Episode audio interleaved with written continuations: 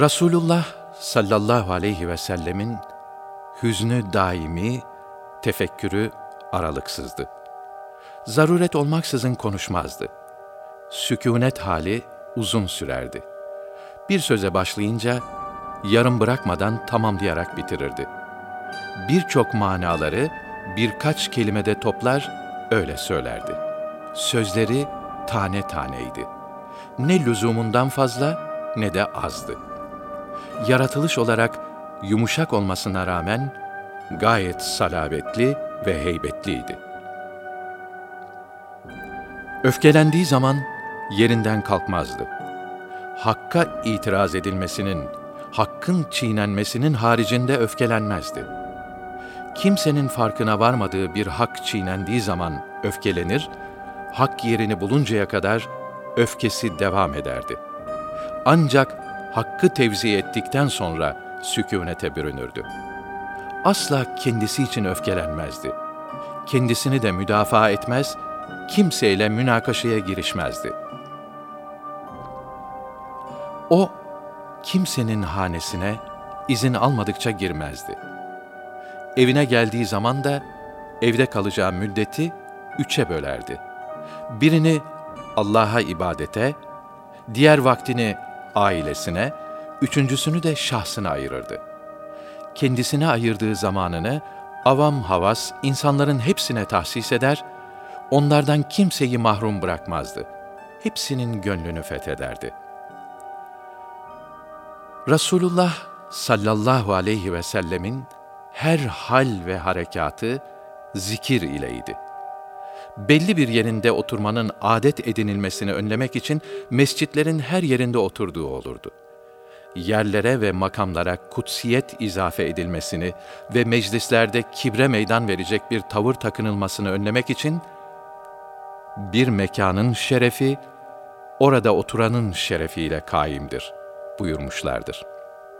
Bir meclise girince neresi boş kalmışsa oraya oturur, herkesin de öyle yapmasını arzu ederlerdi. Kim ondan herhangi bir ihtiyacını gidermek için bir şey isterse, o ister ehemmiyetli, ister ehemmiyetsiz olsun, onu yerine getirmeden huzur bulamaz, ihtiyacı halletmesi mümkün olmadığı takdirde hiç olmazsa güzel bir sözle muhatabının gönlünü almaktan geri kalmazdı. O herkese dert ortağıydı. İnsanlar hangi makam ve mevkide olursa olsun, zengin fakir, alim cahil, onun yanında insan olmak haysiyetiyle müsavi bir muameleye nail olurlardı. Bütün meclisleri hilim, ilim, haya, sabır, tevekkül ve emanet gibi faziletlerin cari ve hakim olduğu bir mahaldi. Ayıp ve kusurlarından dolayı kimseyi kınamaz, ikaz ihtiyacı belirdiğinde bunu karşısındakini rencide etmeyecek bir şekilde zarif bir ima ile yaparlardı. Hiç kimsenin zahire çıkmamış ayıp ve kusuruyla meşgul olmadığı gibi bu tür hallerin araştırılmasını da şiddetle men ederlerdi. Esasen başkalarının hakkında zan ve tecessüs ilahi emirlerle men olunmuştu. Sevabını umduğu meseleler haricinde konuşmazdı.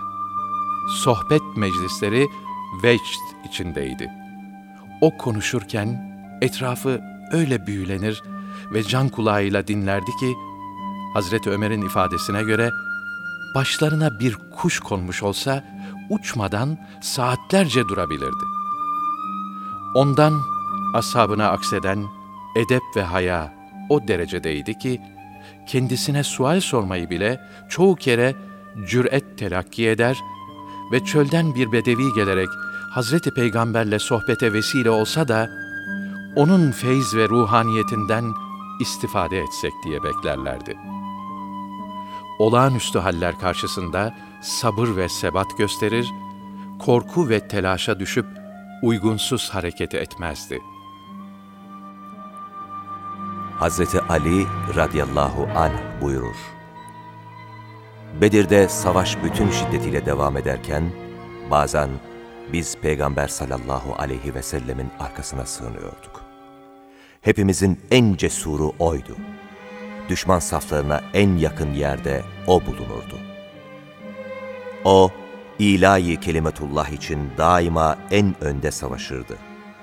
Huneyn gazasında, başlangıçta İslam ordusunda meydana gelen çözülme karşısında, o metanetini hiç bozmayarak, kendisini düşman saflarının ortasına atmış, bindiği hayvanını mütemadiyen ileri sürerek ashabının şecaatini arttırmış ve nihayet teyidi ilahiyle de zafer nasip olmuştur.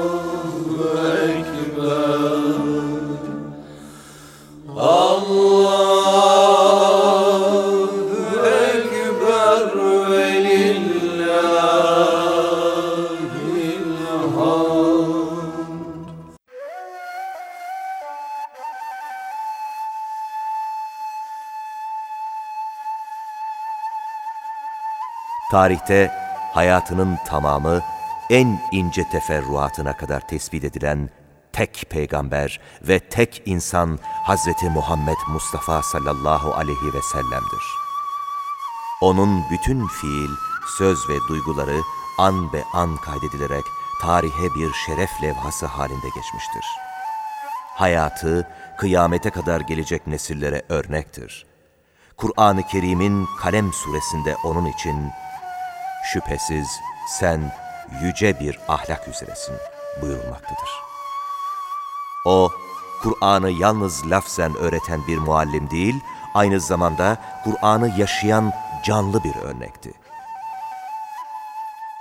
Cabir radıyallahu an rivayetinde Hazreti Peygamber sallallahu aleyhi ve sellem Allah Celle Celaluhu beni güzel ahlakı tamamlamak üzere gönderdi buyurmuşlardır.